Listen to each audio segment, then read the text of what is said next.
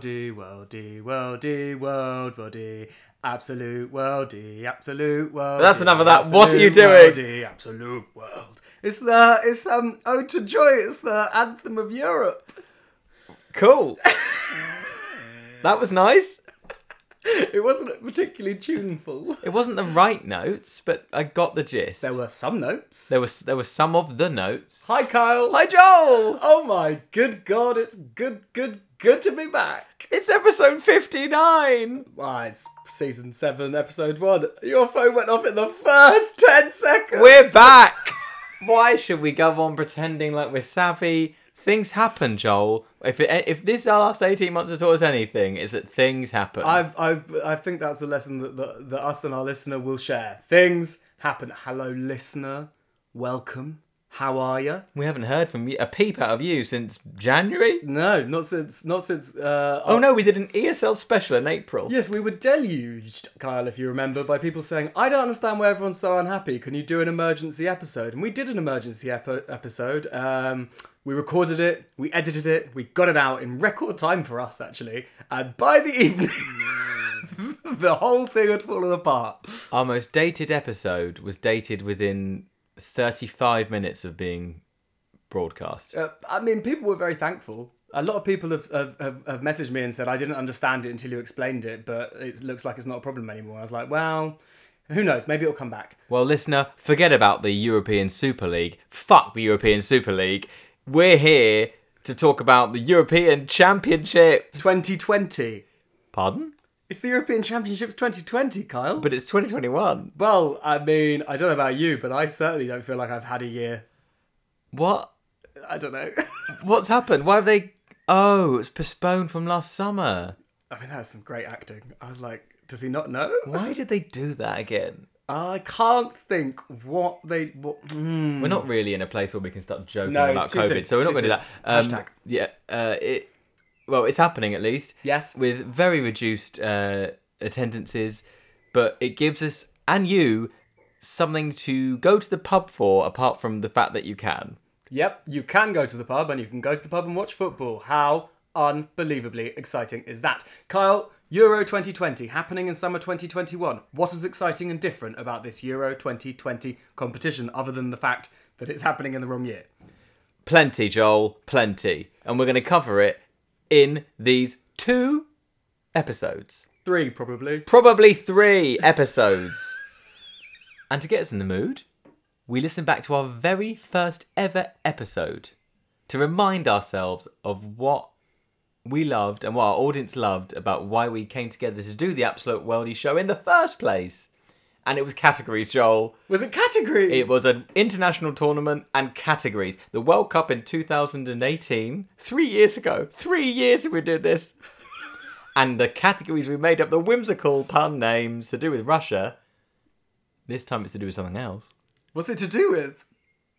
Well, we well we're going to come on to that, but we thought about doing pandemic themed categories. Yeah, we thought, you know what our listener wants? Pandemic puns. And then we changed our minds. we tried some and we thought this isn't funny. no, this is awful. People are dying. Yeah, it's gross, and there's been, you know, a lot of horrible things. So instead of that, we're gonna distract you, and we've got categories, guys. We've got four categories per team. We've got all of the teams. How many teams are there, Kyle? 24. 24 teams times four categories is a lot of information. And what's going to happen is you're going to be in the pub with your football loving mate who really wants to watch Croatia versus the Czech Republic. And you don't. We know you don't, but you're going to be there and you're going to bust out one of these factoids that we've got for you. And your football loving mate is going to go, How did you know that? And you're going to say, I learned it from the Absolute Worldy Football podcast. Quickly, get up Apple Podcasts open. We'll, I'll wait.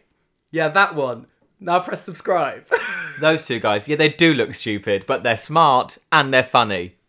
Listen, So, it's happening. It's Group A and B, and it, it will be kicking off right after this. I wanna kick you da da da da da da da da da da da. Euro 2020, Euro 2021. Yeah, that is Martin Garrix with the official Euro 2020 European Championships anthem. Joel, what do you think? I mean, sounded a lot like you just singing, uh, but uh, it's a great anthem. That's because it's so damn catchy. Can't get it out of my head. Oh, Martin Garrix. Are you encouraging our listener to download the Euro 2020 anthem? Well, here's what I think about anthems, right? The Champions League one, very famous. Everyone knows it. Champions! Uh, the Europa League one. Don't know it. Da da da da da da. That just sounds like a game show. No, it's really good. That sounded Uh, like Countdown. Du-du-du-du-du-du-du-du. There it goes. Oh, oh, oh. And it's they're, they're deliberately designed to have a chant-like element because they hope that people are going to take on the brand and chant it in So stadiums. just just give me another give me another burst of Garrix. No one is gonna be singing that at any stadium. It's too high. We It's know, terrible. We've, we've been campaigning for football fans to get their act together and do choral singing for years, Joel. Yes, yes. Deaf ears. so, I like that tune. It's very Eurovision. I feel like it's setting us up for this European tournament, this continent-wide European tournament. Now, why have you put on a special voice and lent even further into your mic to say that? Maybe we'll come to it when I get to Group B. Okay, so we're not going to explain the. the Nope. Before Okay, we get to the groups, we need to explain the categories. categories. That's what why you're here here. for. It's literally just so you can be say what crap puns that the boys come up with, and then turn the episode off. Now, listener, you probably went back and listened to episode one to six, and you probably remember that we did a Russia-themed World Cup podcast because the World Cup was being hosted by Russia, and it was all geared towards Vladimir Putin. This time, not so. But here are our four categories. The first one for your factoid for you to use in the pub or wherever you are, family, home, garden, whatever. Euro don't say. Euro don't say. Let's try again. You try and do it. Hey, uh, let me tell you this amazing factoid I, I, I learned on a po- podcast. Euro don't say. It does sort of work. Just about. Euro don't say. Euro don't say. Uh, that's the factoid. You will get factoids. They might be football related. They might be politics related. They might be absolutely nothing to do with anything other than the name of the country. But you will get a factoid per country. What is the second category, Kyle? Continental. Controversial, but I like it. What does continental mean? It sounds to me like it might be something to do with people from the continent who lose their head. Ah, who might potentially have a bad game? Maybe a bad game, maybe throw their whole nation's tournament into jeopardy. we don't want to be casting aspersions about anything to do with the mental health of the player, that's a disclaimer. Continental does semi imply that, but also it's a good pun on continental, isn't it? I hadn't thought of that before we came on air. Okay, cool. So, Continental, the player who is bad or has a bad tournament. Quickly moving on from that disclaimer. Uh, and so our next category is. The most valuable player, the best player, the player that's going to become a hero, a star in this tournament. Oh, there must be so many good European puns that someone could come up with for that. Oh, there are, but this one's ours. Barnier Stormer. A barnstormer of a player, a barnstormer of a tournament, Michel Barnier equals Barnier Stormer. It works. It works. Sure, why not? And the last one? Oh, this is my favourite. So, listener, you know that you listen to us for the other side of football, the side that no other podcast is brave enough to enter into. That's right. You, we will be telling you a factoid. We'll be telling you the best player. We'll be telling the worst player, and of course, of course, the hottest player, That's what we're here for. the eye candy. Yeah, As I was doing research for this this particular category, I did think no one else in the football sort of patriarchal male-led world, you just don't hear men talking about attractive men unless it's like what what sort of things they say on the, on the on the on the on the sort of commentary. They'll say things like wonderful hair or statuesque or they'll never just say what an attractive man. Yeah. Well, we will. But I mean, and and listener, there will be twenty four attractive men whose names you will know and you can look out for every time you watch a game. And you'll be seeing our live reaction to them because we haven't shown each other ours. And, what's the, name? of the category, Kyle? EU've pulled. No. you've pulled. Yeah, but you have to say EU've pulled because otherwise people would be like, are they saying EU? No, we're saying the EU. EU've pulled. That's how it works, Joel. I've got to say, we've outdone ourselves with these puns. I... um, uh, do you want to run through those categories again? Absolutely. Uh, for the factoid, for each single nation, that's 24 nations, uh, the fact is, you. Oh, don't say. I did them the wrong way around. You're an answer. Thank you, Joe. Uh, for the player that's going to have a meltdown, Continental. Continental. Scott, stop saying that. Um, Barnier Stormer, the best player, and You've Pulled for their fit. You've pulled. Amazing. Well, those are our categories. Uh, please don't now leave. Uh, stay with us because after this, I will be doing the entirety of Group A, every team's categories, all four of them. We'll be right back. We are a team, a team of men. We play football and we're gonna win the cup that everybody covers. So it's big, shiny, and it's made of gold. It's Group A, Kyle. A for amazing. So, shall I tell you about the teams in Group A? Please do. You're looking at Italy, you're looking at Turkey, you're looking at Switzerland, and you're looking at Wales. Sound exciting? I think on paper, an even group with some interesting uh, tussles. Indeed. Why don't I start with the favourites from the group? The Italians. The Italians who are. Well, let's put it this way. You and I, uh, during the World Cup in 2018, became obsessed with this new fad of squad announcements. Oh, they're the best. They're so good. They're almost better than the tournament. Well, I'll be honest with you, I could have talked about Italy's failure to qualify for that World Cup or many other things in my Euro Don't Say section. But instead, I'm just going to outwardly describe for you their squad announcement. Please do. So, uh, basically, Rai, the Italian uh, channel, R A I, Rai? Rai? Rai? Rai? Rai. Rai. Oh, We started as we mean to go on. Started we we've to go we've on. got one out of 24 nations. We've already done an accent. Yep, that's good. Good. Anyway, so they will be screening some games in Italy, and so they decided, uh, in in order to like get some more eyes on the prize, uh, rise on the prize, sure. Uh, they decided to uh, do a three-hour Kyle behemoth of an entire show devoted just to telling the Italian public who was in the squad. It is there are highlights of it all over YouTube and all over Twitter. I suggest you go watch them. Uh, but for for some taste, uh, a squad were kitted out in these sort of black shoes, black trousers, black t-shirts with a green. Oh, hang on. The squad were there. Oh, oh, the squad were there. Oh, wait. So the part of the deal is, oh, the squad have to be live on TV. all twenty six of them. oh, footballers So- are not good on live TV. No, so there's a presenter. Apart from playing There's a football. presenter who I looked up his name. His name's Amadeus. Let's not worry. Uh, so literally, uh, this was the full. This was not even the the shortened squad. This was the preliminary squad. So there were players to be cut from this.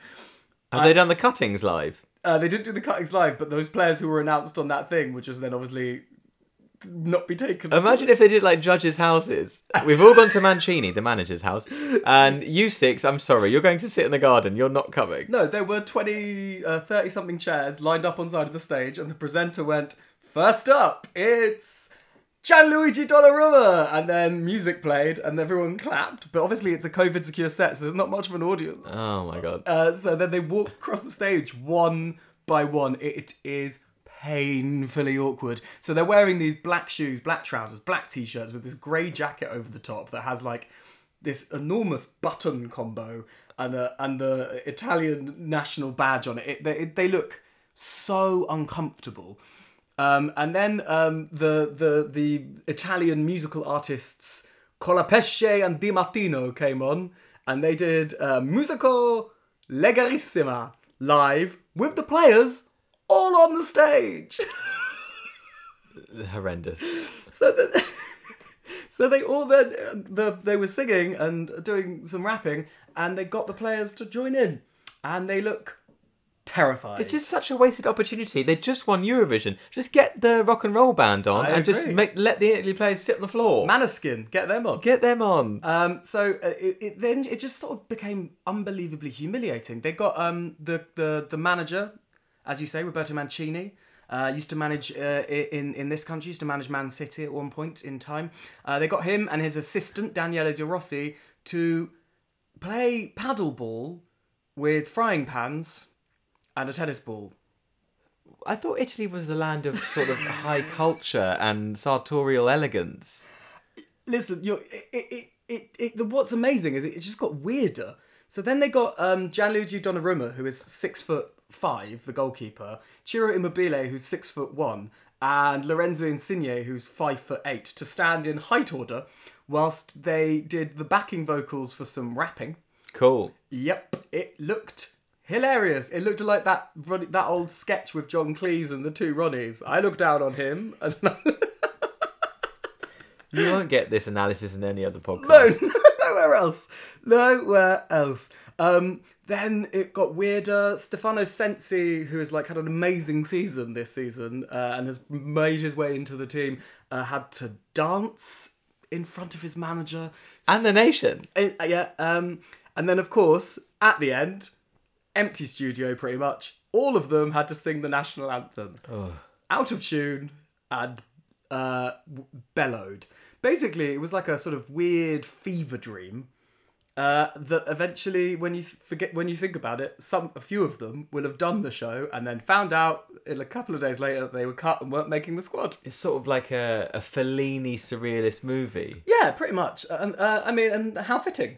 How my, fitting. How fitting for our first Euro, don't say, to have uh, a Fellini surrealist quality. So, listener, you're in the pub, you're watching Italy, the opening game, Italy versus Turkey, and someone says, I don't know much about this Italian team, and you say, "Phew, you didn't see the announcement video, and then you're off. You didn't, see, you didn't see the 270 minute announcement video featuring the manager and the assistant manager playing tennis with frying pans. What are you thinking? That is our first category. We've done it, Kyle. It's happening. First thing done. You're don't say. Who is going to have a Barnier Stormer? I think, Kyle, it's going to be Gigi Donnarumma. He is the 22 year old goalkeeper. He is only 22, but he has somehow already made 215 club appearances for his club side Milan and 25 for Italy at the age of 22. I think he is probably the most exciting young goalkeeper in Europe, and most importantly, he is leaving Milan this summer on a free transfer, and he could go anywhere. What is Italian for shop window? I don't know. Benevent? No. Anyway, uh, so um, um, he he um, so he's putting himself in the shop window, but more importantly, he literally has his pick of clubs. He could go anywhere that he wanted, and he will put on a show. He's he's been hotly tipped for a very long time. At the age of 16 years and 242 days, he was the second youngest goalkeeper ever to start a match in Italian football. And since he was 16, he has been the starting goalkeeper for Milan. So he is my hot Barnier Stormer tip to be keeping Italy in games uh, right at the death. I can see him saving penalties. He's tall, he's athletic, he's a quality keeper, and you know I like a quality keeper, Carl. That name again? That name again, Gigi Donnarumma or Gianluigi Donnarumma, depending on how informal you're being. So the fact that he has already out of contract doesn't mean he do- he's not going to have to do a runner. Don't. No, it doesn't work. Donnarumma. yes. move on. Continental. Who's going to ruin things for the Italians? I'm sorry to say. So, I did mention they, they failed to qualify for the 2018 World Cup. Uh, and when they failed to qualify for the 2018 World Cup, a then sprightly 34 year old centre back said, I'm retiring from international football. I'm done. This is too embarrassing. I can't cope. Mancini came in to be the manager and he sat this guy down and he said, Don't retire. I'm making you the captain. You're the captain. You're going to lead us to European Championship glory in 2020. So he's now 36. The thing is, I already can name you three Italian defenders who are that age and of this, so that's a bad sign. Well, Who let's is- guess. He's 36. His club side Juventus have had their worst season in a decade. He is the Italian captain. I've narrowed it down to two. He's got a very bad temper and might well get himself sent off at a really important moment. Chiellini. It is Giorgio Chiellini. I really hope I'm wrong because I've got a soft spot for him. I like anyone who starts off their career as a as a bombing left back and then becomes a hard nut centre back. I think that's a gorgeous uh, thing to happen. But yes, look for Gorg- Giorgio Giorgio Chiellini to be the Continental for Italy. And finally, Kyle, let me just bring up some photos. It's time for You've Pulled. oh, And who am I looking at? Rafael Toloi. Oh, Toloi. Want to tell uh want to tell the viewer what they're what you're looking at here? I'm looking at a oh a, a, a passionate, uh, stern-browed. He, I mean, he looks he looks threatening. I'm scared. Yeah, he's got. There's something. quite, Oh, he's got. Yeah, he's not unattractive. He's got kind eyes for someone who's so sort of uh, uh, terrifying. He's a half Brazilian hunk. Uh, I think he's a real ma- real man. He's got the Raffaele. Rafael Toloi. He's uh, he's got the sort of deep set eyes of a killer. Um, but uh, Is that what you go for? Is it? oh yeah, I love the deep set eyes of a killer. He probably won't play, but he'll like sit on the bench and smoulder. I love it. Uh, what a way to start. that is Italy. Right back with more from Group A after this. Okay, football is good, football is fun, football is there for everyone. I can't really be bothered to follow it properly, but I'll tell you one thing, I prefer it to broccoli. Kickball with foot football, yeah. Dio mio, what a start. Good. And uh, I don't even know if that's correct Italian. It But I means like- my God. Oh, that's very good. Well, how do you say my god in Turkish?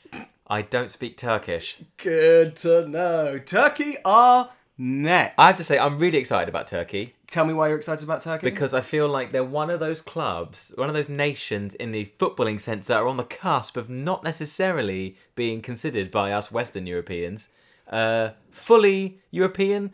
Because of the whole thing about how Turkey is the gateway to Asia, Yeah, yeah. half of its landmass. Istanbul, for example, half and half. they they they they they, they occupy an interesting space. Turkey. Uh, they they always they always qualify. They always seem to do okay. I, I, I don't have huge hopes. Uh, and the other thing with you know uh, with Turkey, I think is uh, as I get onto my a euro don't say, um, is that they are bringing with them the kind of tarnished human rights record that uh, so often feels like it's sort of um, whitewashed by football. Uh, in that the governing party in Turkey, led by the, the Prime Minister Erdogan, um, have used football to launder money. They've used football to to whitewash their reputation.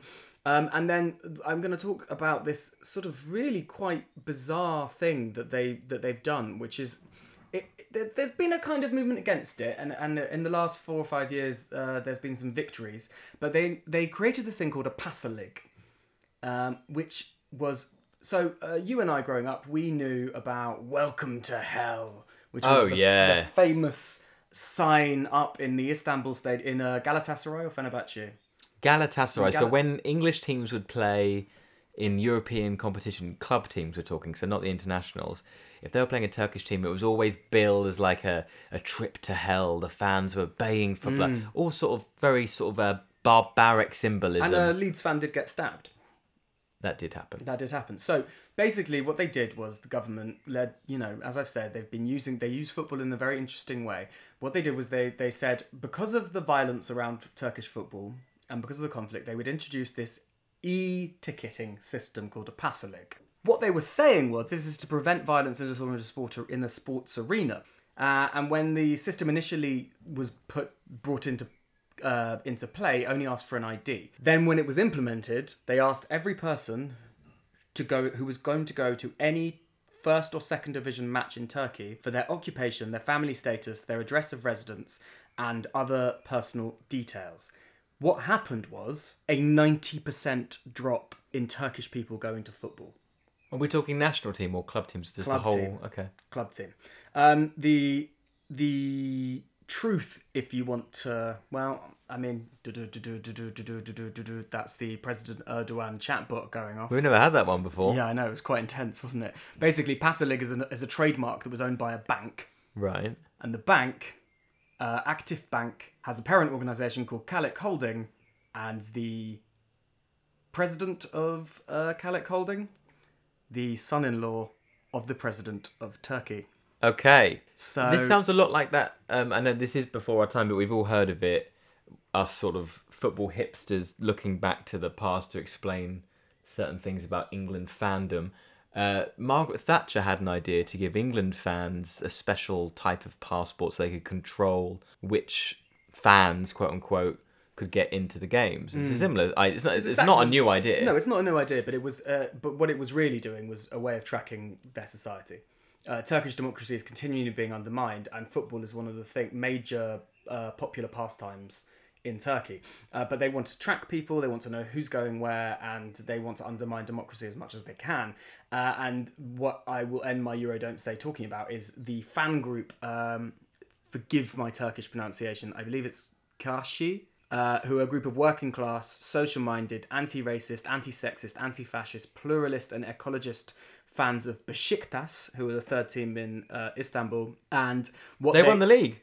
Yes, and what they do is they use their stadium as a platform for solidarity, for dissent, uh, to hold up banners against Erdogan. And what he was really doing was finding a way of tracking them and giving his son-in-law money.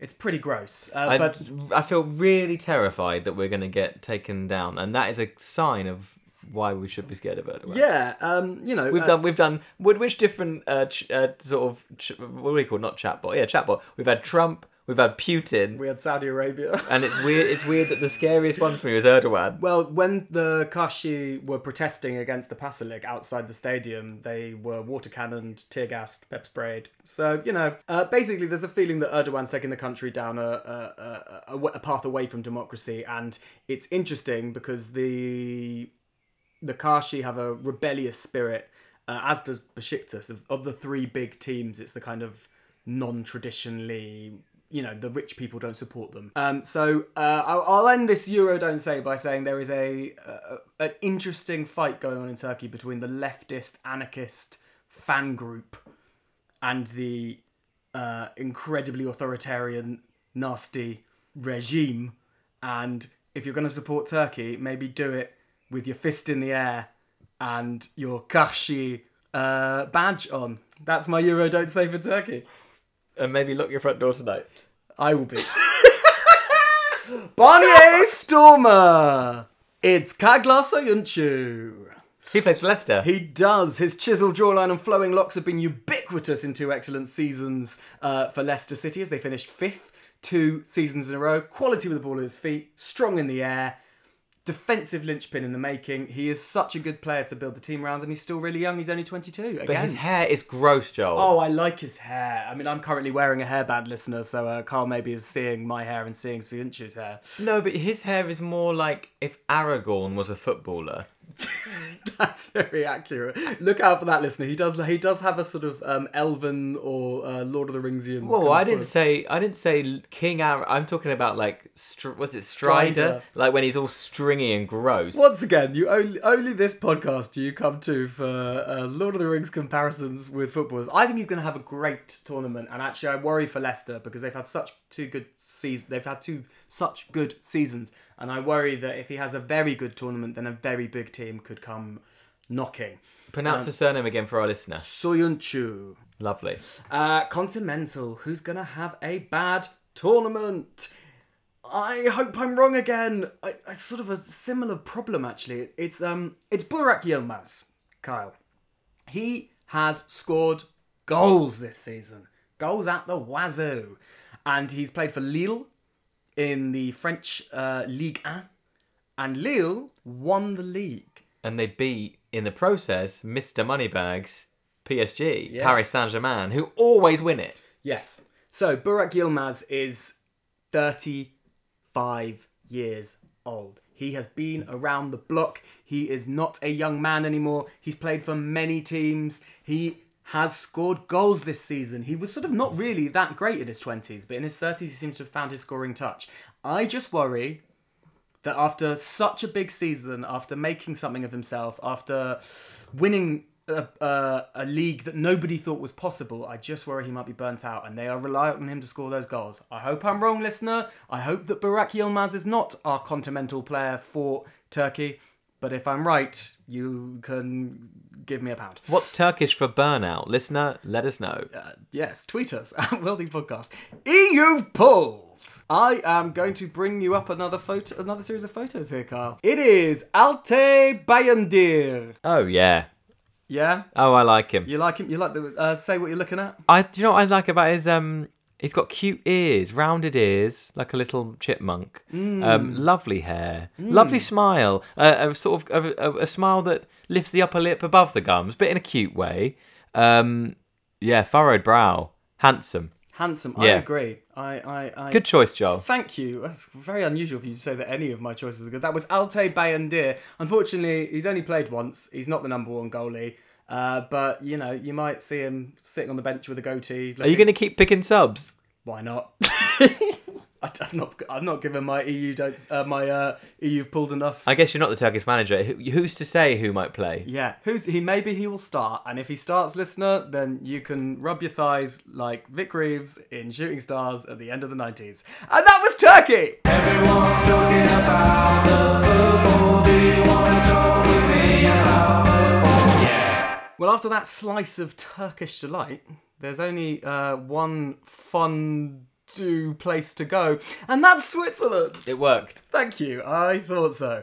So, Kyle, I've uh, I've got some continuity here. I know. I know what you think. I look at you, your is like, how is it possible for there to be continuity? Well, Euro don't say about Switzerland. Do you remember the controversy in the World Cup when Granit Xhaka and Xherdan Shaqiri, who have ethnic Albanian heritage linked to Kosovo, sparked controversy with their uh, with uh, when they celebrated a goal in a win against Serbia by making the ha- hand shape of an eagle. The Albanian eagle. The Albanian eagle. Do you remember that? We spoke about it twice on the Oh, podcast. I remember it. Because we brought up the fact that there was a lot of Kosovan heritage players in the squad, and then lo and behold, they made that gesture and they were fined for a political gesture. yes, Do I you remember. remember I remember it very clearly. so we spoke a lot about the time, and what happened afterwards is my Euro don't say. The General Secretary of the Swiss FA came out and he said, Do we need to have a discussion about dual nationality players? Bearing Wow. in mind that nearly half the Swiss team are either uh, were either born outside of Switzerland or sorry, the Swiss squad were either born outside of Switzerland or born to refugee or immigrant parents. Call me reductionist, but I thought the whole point of Switzerland was to remain politically neutral. Well, that is a bit reductionist. Basically, uh, he said he said that incident shows there's a problem. This is a man named Alex Misha. Miska? Meiska. Alex Meiska. That incident shows that there's a problem. We have to ask ourselves, do we want dual nationals? That's the General Secretary of the FA. Is this like sort of saying, does multiculturalism work? essentially, uh, because of a hand gesture celebrating a goal. Listen, uh, if you want to imagine, if you didn't see that, imagine you've crossed your thumbs over and you're fanning your fingers over your heart. That's what we're a- talking about. To make an eagle. That's pretty clear.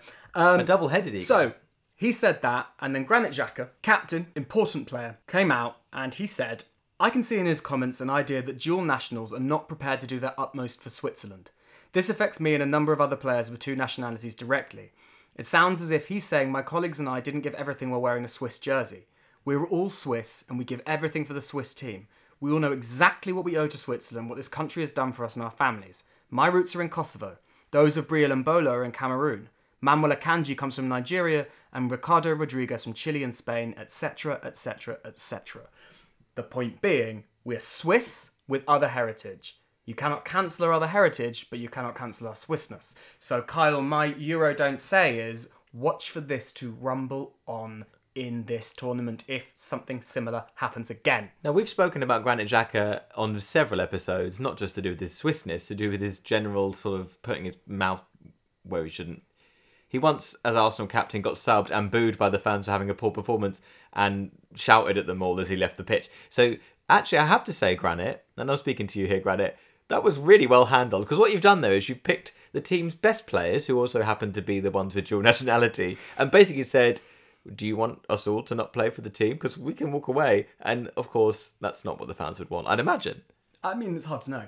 Um, I mean, uh, who knows? Maybe I, I guess if you're a racist fan, you wouldn't want them to play. I don't know.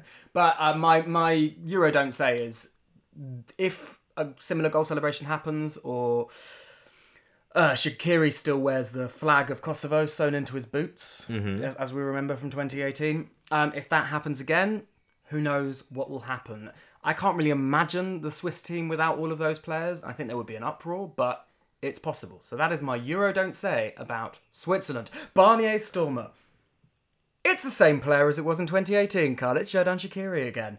Uh, call him what you want. Call him Power Cube. Call him Alpine Messi. Call him Magic Dwarf. It doesn't matter what you call him. Shack Attack. He is the number one Swiss player. He hasn't really uh, played that much. By the way, all of those nicknames are not things I've made up. I know. Okay, okay, good.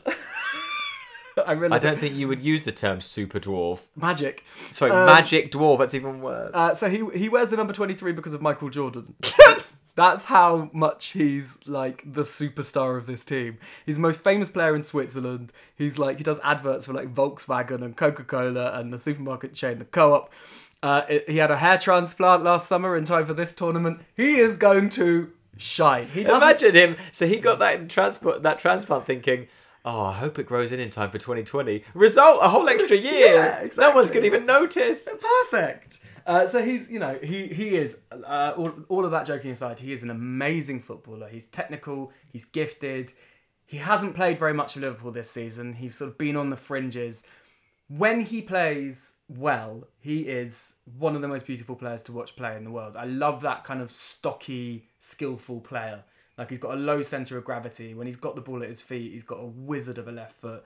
Like I just think, honestly, if he plays well, Switzerland will play well. So he's my Barnier Stormer. Listener, players that look like Aragorn, magic dwarves. You thought we were listening to a different podcast. Stick with us. Unfortunately, Continental, the strikers. So Jordan Shaqiri is the attacking midfielder. He plays behind normally two strikers in a sort of 3-5-2 formation. Uh, likely to be Haris, Seferovic and Breel Embolo. And goals are a problem, Kyle. They do not score enough goals. They rely on that midfield. They rely on Shaqiri. But if Shaqiri's playing brilliantly, pulling the strings in midfield and setting up on a plate, and Haris, Sfer- Seferovic and Breel Embolo aren't scoring, well, you can't win a football match without scoring goals, Carl. That is one of the rules of football. That is one of the fundamental things that most people know about football. Kickball, with foot football, yeah, score a goal. That's the fundamentals. Uh, so if Seferovic and Embolo don't play, one or the two of them don't play well, they're going to be the continental for Switzerland, unfortunately. What about our EU pool? EU've pulled Swiss style. I'm going to show you some photos. Here they are. It is that very same Breel Embolo. Look at that cheeky grin, Carl. Come on. Uh, I I like Breel Embolo. I feel like he's got a lovely gap in his teeth. Yeah, he's got ga- like, very cute little gap. gap Yeah, front. he's got he's lovely. He's lovely. Um, strong looking lad as well. it's a shame that you also picked him as a potential continental. It's hard for me to get that context out of my head, but I'm hoping for a smiling Breel. Yeah, so if they do score, it'll be him to do it. Perfect. So and he will play. There you go, first teamer. He'll start. So uh, look at the smile. He's a lovely looking lad. Uh, and and the thing is, he can be a bit of a bad boy as well. He gets into trouble. He went to a lockdown breaching party. Breel. Brio. But having said that, lovely looking lad, cheeky smile, bad boy, he also set up his own foundation when he was only 18 years old. And the goal of the Embolo Foundation is to support refugee children in Switzerland to help disadvantaged children in Cameroon and Peru. So he's a twinkly eyed, bad boy, philanthropic dreamboat. And that's Switzerland. Yum. Okay, let's wait. Turn the headphones up. Okay, let's do this. Here we go. Kickball with foot football, yeah. Bread of heavens. No, that's not right. It's not heavens. Oh, crap. That was a Welsh song there for you, oh, listener. Oh. God. It's Wales. We have Wales now. To finish off Group A, it's the Welsh. I Joel? feel like that's the kind of moment that you go, can we edit that out? And I say no, so I'm going to leave it in. Yep, I, that's why I carried on. Wales. Can I guess what you're going to say? Euro don't say. I just think generally it's going to be Gareth Bale, and that's it. Yep, pretty much. Uh, so, uh, Wales, the final team in this group. I love Wales. Um, if anyone were to win it, uh, that would make me happy. It would be Wales. I mean, it's almost impossible, but I, it would just make me so. Ha- they You say that, Joel, but we were saying the same thing five years ago. So, Wales qualified. That is what I was about to say. So Euro don't say. This is their second ever major tournament. Five years ago in 2016. Oh, I just love this.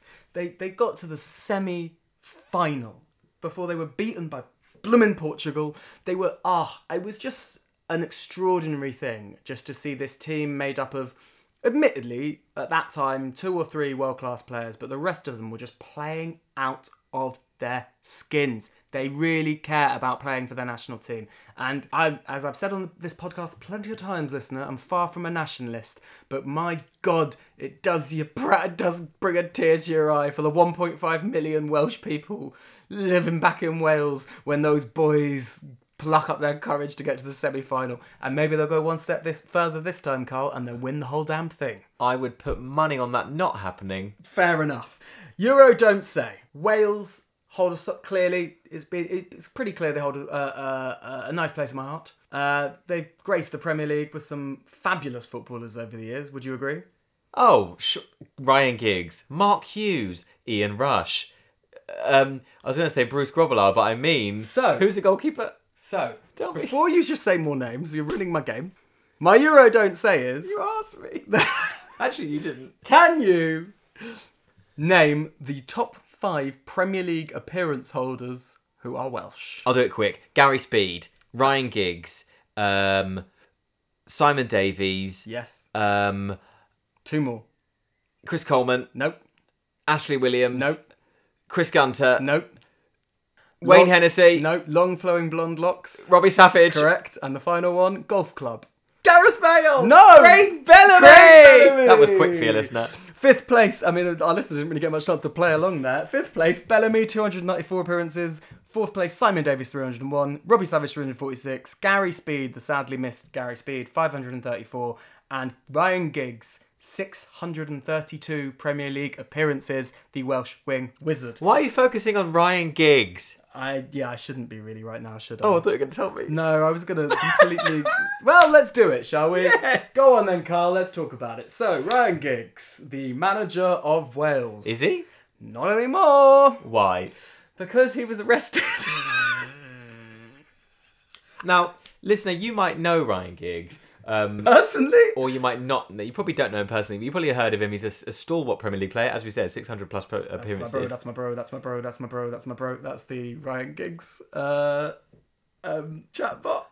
Apparently, and this is alleged, That's my bro. That's my bro. he slept with his brother's wife, and that was just this. That was just the first incident. What happened recently, Joel? He was arrested uh, for uh, alleged assault last year, and he is appearing in court, and so therefore will not be managing Wales. They haven't fired him.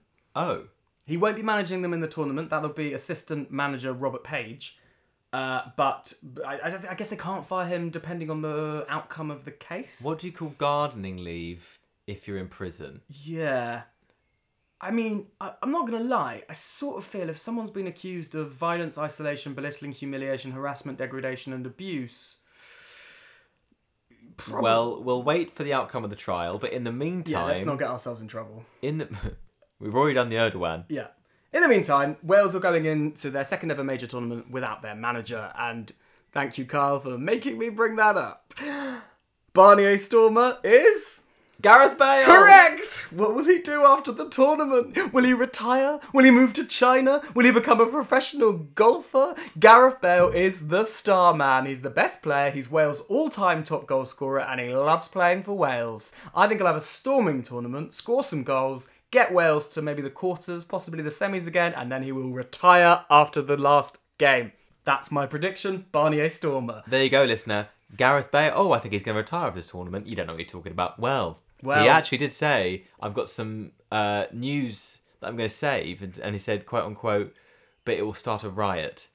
Yep. No, that wasn't the quote. That, that was a paraphrase. I think you paraphrased him there. I don't think he's going to start a riot. And finally, not not quite finally, almost finally in Group A, second last fact in Group A, Continental will be for Wales whoever plays in goal.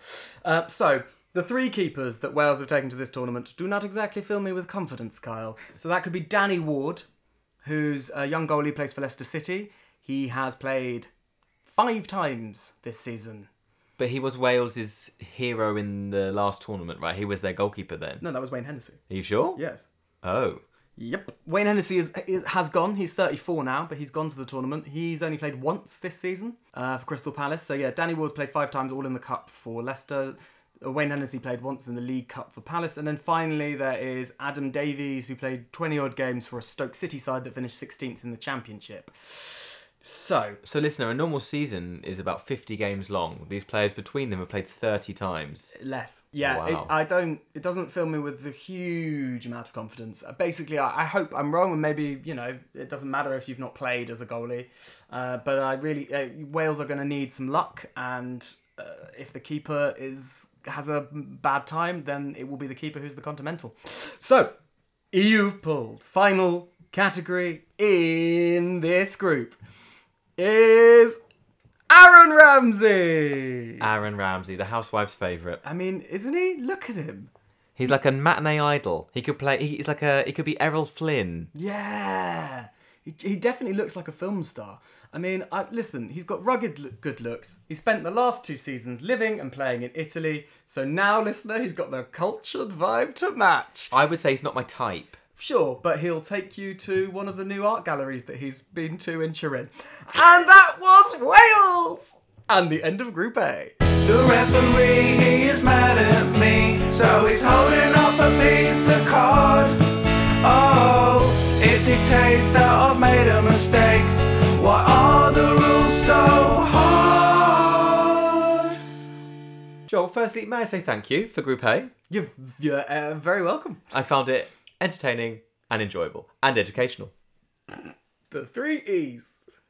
Now, I also like to say, secondly, disclaimer listener, I just had a moment listening to Joel where I was well aware that he kept calling these players between the ages of 32 and 35 old. Um, we are now at the stage ourselves in our mid 30s, let's face it, I'm turning 35 during this tournament.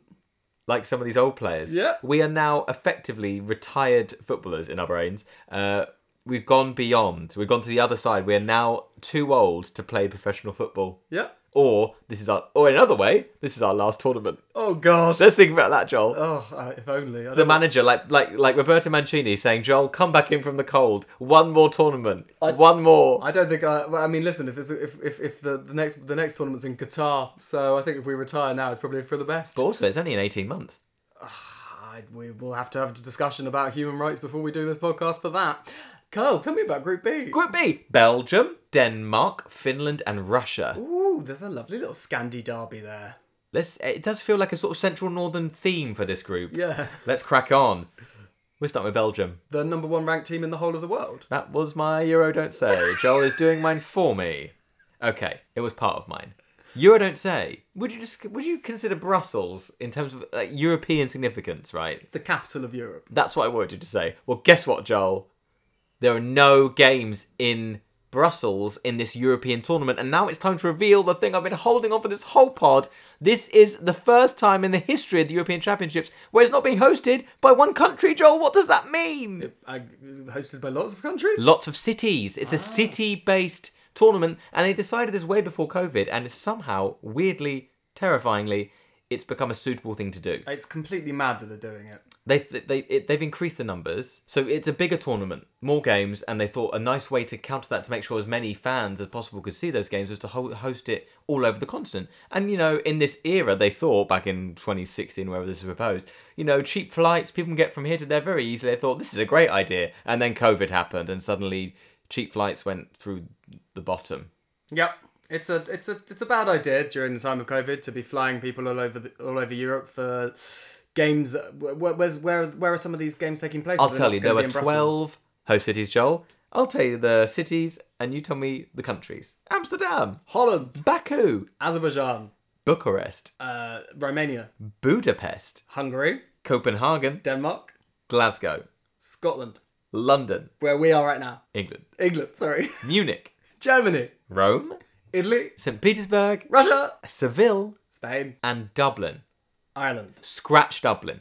I will not. Scratch Dublin. Dublin have decided it isn't COVID either safe. Agreed. economically or morally sound to host games in their city, so they have called it off. The Irish, as ever, ahead of the curve, saying the right things. Well, those games have gone to Rome and to St. Petersburg. So Baku in Azerbaijan is very, very far away. And also, Azerbaijan did not qualify for this tournament. Why is a game there? It seems pretty bizarre. Baku is, uh, first of all, the land of fire, and I think that's a trademark. And um, also, Baku is a UEFA, the European governing body, favourite. There's always a, f- there's often f- European finals in Baku. Maybe someone in UEFA's got a that's the UEFA chatbot got a, a secret in Baku that they, they, they need to keep seeing. I, for one, would love to go to Baku. I've heard it's a great place. I've I, it's just very very far away. The jewel of the Black Sea. Okay, you know a lot about Baku. Um, so those are the cities. No Brussels. the capital of Europe. So Belgium, who are, as you said, the highest ranked team in this tournament, and in the world, nay, the world, will not be playing any games in their backyard. Now, I would say that's a handicap. Uh, yes. Here's another handicap for the Continental. We just broached it. Old, in brackets, past it, or inverted commas, past it players. Tommy Vermaelen, 35 years old, plays in Japan for Vissel Kobe, is going to be starting by all likelihood for Belgium, and That- he is my Continental. That's that's sad. I don't I don't like. I mean, we've sort of made a thing here where sort of players coming to the end of their careers and rather than going out on a high, they're going to go out on. Well, no, I had Gareth Bale going out on a high. You did? Yeah. Uh, well, that yeah, playing in Japan, the standard of football is not going to be as high as it is in this tournament. So He's also not really played football at the highest level for a long time. He play, he moved from Arsenal to Barcelona in a big move, uh, and didn't play that often for them, and that was five years ago. wow. And he's still making the squad. Well, hopefully you're wrong, and he will be a defensive linchpin. Here's my Barnier Stormer. It's Kevin De Bruyne. Now, Kevin De Bruyne is one of the best players in the world, wouldn't you say? Uh, he's- he's my favourite player in the Premier League, certainly. He's a creative midfielder. He can play anywhere from central midfield to attacking midfield to behind the strikers to a false nine. He's a eight or a nine or a ten, maybe even a seven or an eleven. He can play pretty much anywhere. His range of passing is exquisite. His vision is unparalleled. But it's funny I should say about his vision, Joel, because he's just had his eye socket uh, dislocated. No, what would you call it? What happened- Fractured. You A fractured eye mean socket. dislocate an eye socket. Dislocate an eye. Yep, sure.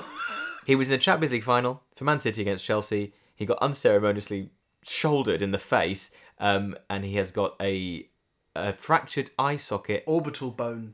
and something and a broken nose. I think so. Yeah. So he's in big trouble. Is he gonna make? Is he gonna make it to be their Barnier Stormer? Well, they've said he's not going to play in the friendlies coming up this week as we record, hoping he'll be ready for at least a second group game. Right. Okay. Now, they, as we said, they're the most rated, the highest rated, highest ranked team in the world. They should be able to cope without him, Joel. But will they? But will they? You've pulled I'd love to. Who am I pulling? Axel Witsel. Let me see some Axel Witsel. Not only is that a great name, but Yeah. he is a great guy, and he is well. I'll let you be the judge. Oh, Axel Witsel. Look at the eyes. Piercing blue eyes. Very full afro. Earrings. I mean, what more do you want? He's he looks like a like a, a fashion model, doesn't he? Yeah. He's got like an alien look, the sort of uh, beauty that is unique. Yes. And I, you know, uh, in my in my in my choice of beautiful men, I like them to be alien. Okay. Um, and his afro is almost conical around the back. It's a very he's just got a very unique look. And uh, continuing with with you accusing me of uh, only choosing reserves, I take it he's a guaranteed starter. Oh, Axel Witsel will be on that pitch or thereabouts. So, when people are watching the Pitchell, they can see some Witsel, and it'll be Gritzel. Yes. And that was Belgium. only watch football so I can hang with my friends. It's nice to be included sometimes. Kickball with foot football, yeah. It's dramatic. It's delightful. It's Denmark. Yep, that works. Which commentator was that? I don't know. Oh, maybe John Motson. It was John Watson. Yeah. It was 1992. I was six. So was I. I don't remember it. Do you? Yes. Denmark won the European Championships in 1992. What was so special about that, Joel? Tell me. They didn't qualify. What? Yugoslavia were disqualified as a result of the breakup of the country and the ensuing warfare there. They were essentially, well, suspended, eliminated, expelled, and they needed to put someone in. This was back in the day where the tournament only had eight teams. They went straight from two groups into a semi final. Denmark were the next closest qualifier in the group that Yugoslavia came from, and they were invited to go. Their manager gathered them uh, on uh, and told them that they were uh, that they were going to they were going to go, and he, they were. There was, I think the way I saw this in this amazing documentary that I watched. I think it was an old BBC one. They were on the ferry because the, the tournament was in Sweden, their closest rivals, and they were on the ferry. Or like they had a week's notice after they were invited. The manager said yes. The players were like, "Oh, if we've just broken up for the season, I was going on holiday." They're on the ferry. He gathers them in a circle. He says, "Boys, we're not going to go to Sweden just to make up the numbers." We're going to win this tournament. And apparently, so as their star player Brian Laudrup said in the interview, they all just laughed because they were like, well, we're not going to win. We're not prepared. We don't want to be here. They all burst out laughing on this ferry. They won the tournament, That's Joel. great. I love that. Laughing their way to victory. Have you heard of Peter Schmeichel? Uh, have I? Yes. He was the hero in that tournament. He just signed for Man United the year before, so he's already becoming a household name in England. But he really set the continent alight. He saved a penalty in the semis, and he made some crucial saves in the final against Germany, and they won the European Championships the first and only time. That it's a it's a funny thing. This tournament it sometimes throws up those unexpected wins. It's why if you in your uh, in your office Sweepstake. sweepstake, if you're in the office steep sweepstake and you've got a low ranking team, don't worry too much. It's not like the World Cup. Let's put it this way: in the last thirty years, Denmark and Greece have both won this tournament. Yes, and also I'm trying to think of like a, a, a this tournament equivalent of that happening. It would be like Northern Ireland, who didn't qualify, replacing the team that beat them, Slovakia, and winning. Yeah, huge. That Huge. would be great, but it's not going to happen. Euro, um, don't say. Also, there's a team we'll come on to in another episode, North Macedonia, who are literally like the absolute minnows of this tournament. If they won it, I would change my nationality. To North Macedonian. Just any other. Okay. Whatever. I'd, I'd ask them in a poll. They could choose. Yeah. Um, my Barnier Stormer, Schmeichel. What? But Peter Schmeichel played in 1992. Yeah, but his son, Kasper Schmeichel, is Denmark's number one now. Amazing. And they've always had like this adorable relationship, which is sort of like it's going to make a great documentary drama one day. But like, it's like everyone knows that Peter Schmeichel is proud of his son, but also like, don't you go silly in my crown, boy. Yeah, right. I'm Denmark's legendary goalkeeper, and yeah, you're good, you're fine, but there's only one Peter Schmeichel. Well, guess what? Five years ago, Kasper Schmeichel won the Premier League for Leicester City, and it was an absolute fairy tale. I'd say beating the fairy tale of Denmark winning the Euros. Discuss. Let's This not. year- It's a different podcast. This year, FA Cup final, Schmeichel makes two world class saves and with Leicester win the FA Cup for the first time in their history. He's done it twice for Leicester. He's an absolute legend of Leicester. And he's going to be a legend of Denmark after this tournament, is what you're saying. I'm asking, is this going to be where he where he takes his father's crown? if he's crown? the Barnier Stormer, then yes. and also, it's Denmark. Crowns, Denmark, Hamlet. There you are in the pub. Oh, Kasper Schmeichel's playing well, but is he the heir to the throne of Denmark? Or if they're not playing well and they're losing, oops, someone's voted in the state of Denmark. Just me. Continental, Joel. Continental. Uh, I've gone for Martin Braithwaite.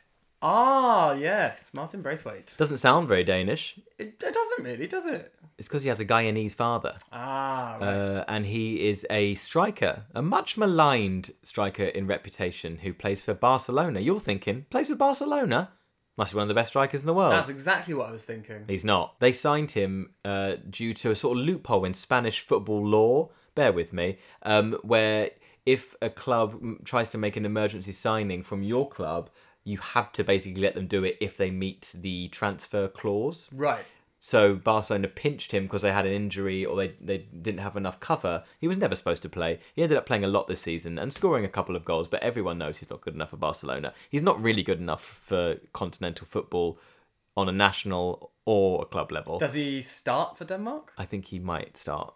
Oh, good God. But also, he's in the sort of he's in a good part of his career. He's 29. He's way younger than us. This should this should be his prime. So, but you think you think the He's the absolute of- scapegoat. When they don't Yeah. when they don't score a goal, it'll be go, oh well they've got Martin Braithwaite up. front. Yeah, Martin Braithwaite, who- who's not good enough for Barcelona but plays for Barcelona, but he's not good enough for Denmark and plays for Denmark. I'm I feel like all of our con- continentals, all 24 of them, we should like, you know, big them up. We can do yeah campaign to support. Campaign to support those 24 players and also change the name of the uh, pun. E you've pulled. Oh, yeah, have I? It's Thomas Delaney. Thomas Delaney, what a namey. He sounds like someone that might steal your pencil case in primary school. Oh, I don't know, I was thinking more like an actor. Really? Yeah, like, uh, have you seen that amazing film that's just come out starring Thomas Delaney? I was thinking more like, Mom, Oh, wow, yeah, we what's wrong, son? Oh, I got pushed over in the mud today at school. Who was it? Thomas Delaney. Oh, not again, Harold. Well, this Thomas Delaney looks like this. Oh yeah, love it. A little bit of scruff on the beard, sort of short, curly brown hair locks, sort of bags under the eyes. I quite like that though. It's like he's got. He looks like he's seen some some things, and that he, you know, he's a caring chap despite it all. Oh, I think he looks like he'd mess around with your head. Well, yeah, that's He'd right. neg you. okay. Do you know what I mean? He'd be like, "Oh, yeah. Oh, you're funny," and you'd be like, "Oh, does he mean I'm funny?" He's Or- a, or is he- attractive but negative, is what you're saying. Yeah, a heartbreaker. Attractive. So also Thomas Lane, not very much of a Danish name.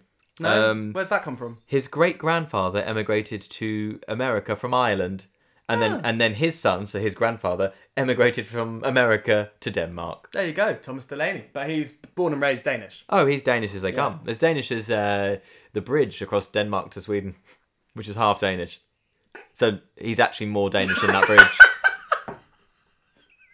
and that's Denmark.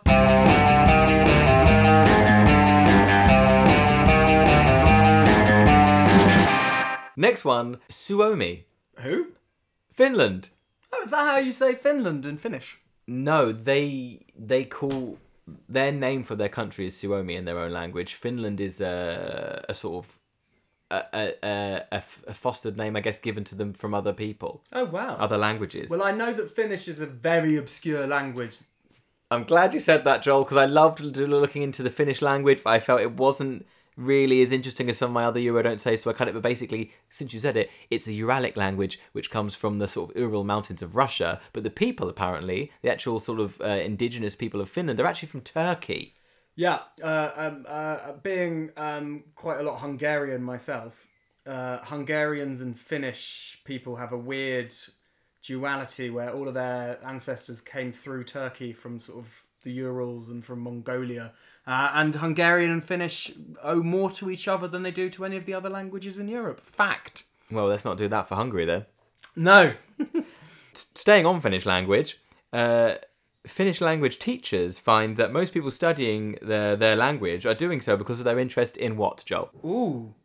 Heavy metal. Ah, yeah, they love a bit of heavy metal out there, don't they? The uh, the the biggest two languages for heavy metal music as a genre are Finnish and then English. Wow. Something else is interesting for Finland. Another Euro don't say. You don't Euro don't say. Euro don't say. Finnish has no gender pronouns. Like us No, we have he and she, and they. And they don't have he or she. They have han, which is for both. Oh, great. Yeah. That's a that's a future we can all embrace. Also, their nickname is the Eagle Owls, which they're quite scary. Yeah, Eagle Owls. They're huge. It's great. I like that as a nickname for a football team. I think they're going to need some of that violent, sort of superior energy to, to go anywhere in this tournament because this is their first ever international tournament, their first ever major tournament as a nation. Go on, Finland. Finish them off. I'm going to start with their. Finish Han. Well done. Thank you. I was really pleased with that. I'm going to go with our Barnier Stormer next.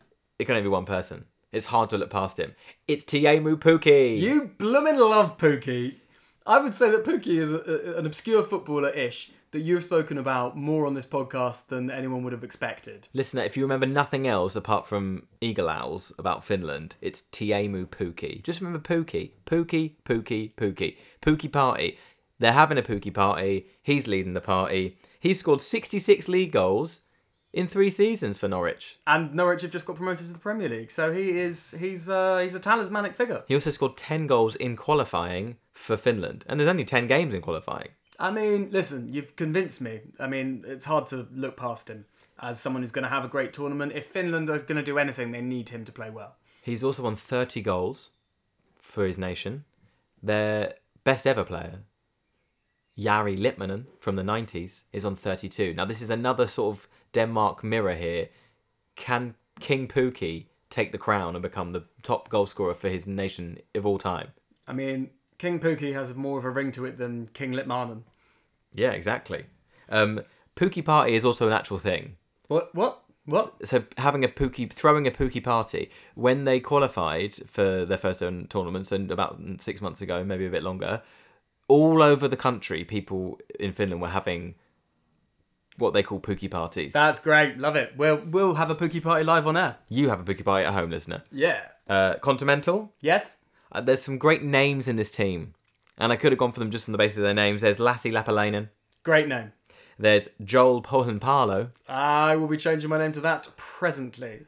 Presently. Wow, you're on one. And but I'm not going to go for those exotic, beautiful Finnish names. I'm going to go for another oddly English name for a Scandinavian man, Robert Taylor. Oh, I've never heard of Robert Taylor. That's the first footballer you've you've named in this group that I've never ever heard of. Robert Taylor's dad is English. Well, why is he not playing for England? Well, that's what I thought might happen. Q in the pub when he has an absolute stinker fans saying, "Oh, should have been in the England squad." Oh, you can see he's English. Oh, uh, and also he's a right back. And you know, if we're going to find anything on this podcast later on in a different uh, episode, there's a lot of right backs in England. That's a fact. It's a right back fact. EU've pulled. Let me see their face. Now I let my wife choose this one, Joel. Okay. um, because uh, I was sort of doing my research in bed and I was like, this will be a treat. I'll look at some hunky Finnish men. Let her.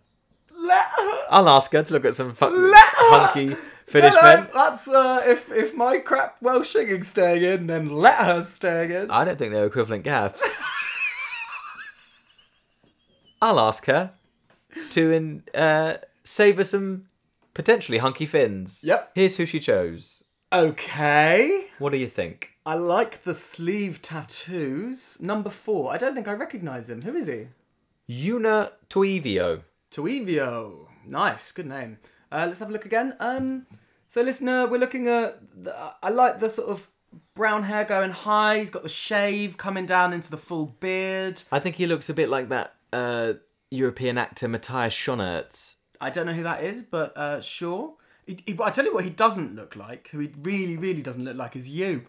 Well, that you know, if you're going to pick someone to be the hottest footballer, you don't pick someone who looks like your husband. I agree. I mean, if you're going to let your wife pick a footballer who's hot, then you really hope that they pick someone that looks like you, though. Fine. Um, he's a hot. He's hot stuff. She's right. Bang on. Perfect. I'm not gonna listen. I don't want to. Uh, I don't want to badmouth anyone for their looks. It's a bit standard. Not my choice. There you go. Was that? Fi- are you finished? I am finned. Okay, let's wait. Turn the headphones up. Okay, let's do this. Here we go. Kickball with foot football, yeah. We've had Belgium, we've had Finland, we've had Denmark, but now it's time for Russia. Don't be rushing this, because you know what happens when you rush Russia. Our old friend. Hello. Yes, we we we're delighted that you want to come on the podcast. We have to actually come to Moscow. The KGB will be waiting for us. Okay, goodbye. We had to redact everything he said. Euro don't say. This is an amazing. So I, I tried to find one COVID fact in each of my groups. This is my COVID fact. Euro don't say. The uh, vaccination program in Russia for COVID is called Sputnik. Yep, knew that. It's Did, good. Did you know that? Yeah. It's actually called Sputnik 5. Now, I like to think that they called it Sputnik 5 because they've got a series of programs called Sputnik. Obviously, the first one famously was the first ever uh, sort of uh, mission to have something orbiting the planet. It was called Sputnik. That's why we all know it in this country because of the Cold War, etc., etc.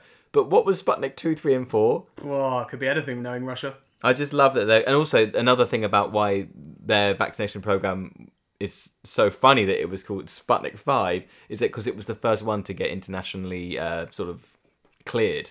They were like, we must get ours out first. Sputnik all the way. It's a new version of the Cold War. But we'll get a vaccine before anyone else does. Um, but only 30% of Russians want to take the vaccine. Oh, that's awful. Do you know what Sputnik means? No. It means travelling companion. Oh, that's nice. Will the squad be good Sputniks for each other for their games of Beyond St. Petersburg? We'll find out. You're an excellent, excellent writer. Continental? Tell me. Artem Zuyuba. I've never heard of him. or Zuba. He's a big striker. He was he's the captain. He's a brute of a man, absolute huge guy. Um, looks like he should be maybe a prop in rugby. Massive, uh, ungracious. Um, do you remember John Hartson, Yes.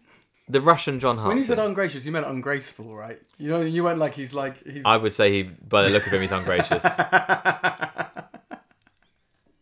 um, he is getting on a bit. yeah. He's not as old as us. But uh, but he was massive for them in the World Cup, if you remember, in Russia. They beat Spain on penalties, Yes. and he he basically dragged them along. He's he, he's terrifying. I mean, there's a there's all kinds of rumors about what pit peds, the performance enhancing drugs, the uh, Russian national team were on in that tournament. So maybe that's why he's so big. Well, the, I could have obviously. This sounds like I'm setting up to be our Barnier Stormer, but no, I think that was the tournament that he shone in. I think that one was enough, and I think this is potentially the one where he comes undone. Maybe a headbutt. Maybe I'm casting aspersions, but he does look ungracious. My Barnier Stormer, Alexei Miranchuk. Yeah, great player. He plays for Atalanta, Italian team. They score goals by the bucketful, Joel. They in the last two years, I think they've got over 200 goals. Um, they don't necessarily defend very well, but that's not his job. He's an attacking midfielder, so I think that he could be their star man. Uh, he might not start, but if you're watching a listener in the pub and Miranchuk is coming on, you can say, "Here we go, Atalanta's star man." Nice. Like that. That's a real good pub fact. E-youth pulled Anton Shunin. Let's have some Anton Shunin goodness. Oh wow. Um sort of statuesque, very chiseled in the jaw and cheek area, side parting sort of sort of dirty blonde sort of br- light brown hair. I mean, very pretty Aryan other than brown eyes rather than blue. I think he looks like a cos model, Yeah, I know what you mean. and that's why I went for him. Or like a stormtrooper. Well, you can't see what they look like. Oh no, no, oh you can. Oh, you weren't talking Star Wars. You were talking Nazis, and we weren't even talking about Germany. Well done, Joel. That closes off episode one. Thank you for listening. What I well hold on, hold on, hold on. What a, what an amazing, amazing, amazing, exciting first episode. I cannot wait to dive into Group C and D in the next episode and Group E and F in the third episode. We are of course going to be with you through the whole tournament. We're going to have guests, we're going to have quizzes, we'll probably have some watch-alongs. I may be promising things that don't transpire. Are you happy that we're back, listener? Well, you know, We had to redact it. yeah, we, we still have to be here anyway, so despite your feelings. Um, Kyle? Yes. Have you had fun? Oh, of course. This is what I live for. I mean, I've had to wait an extra year for this tournament. We've had eight Euro Don't Says, eight Barnier Stormers, eight Continentals, and eight EU pulled. And there'll be eight more in the next episode. Bye, Kyle. Bye, Joel. Bye, listener. And we're finished. That was the Absolute Wealthy Football Podcast by Kyle Ross and Joel Samuels with theme music by Adam Janota Bzowski and Amachada Patel. Absolute Wealthy is dedicated to the memory of Liam Seeker. Please do remember to like, share, subscribe, follow us at Wealthy Podcast on Twitter, Absolute Wealthy Football Podcast on Instagram, and drop us a line anytime at absolutewealthypodcast at gmail.com. Thanks for listening and goodbye. That's enough of that. What are you doing? King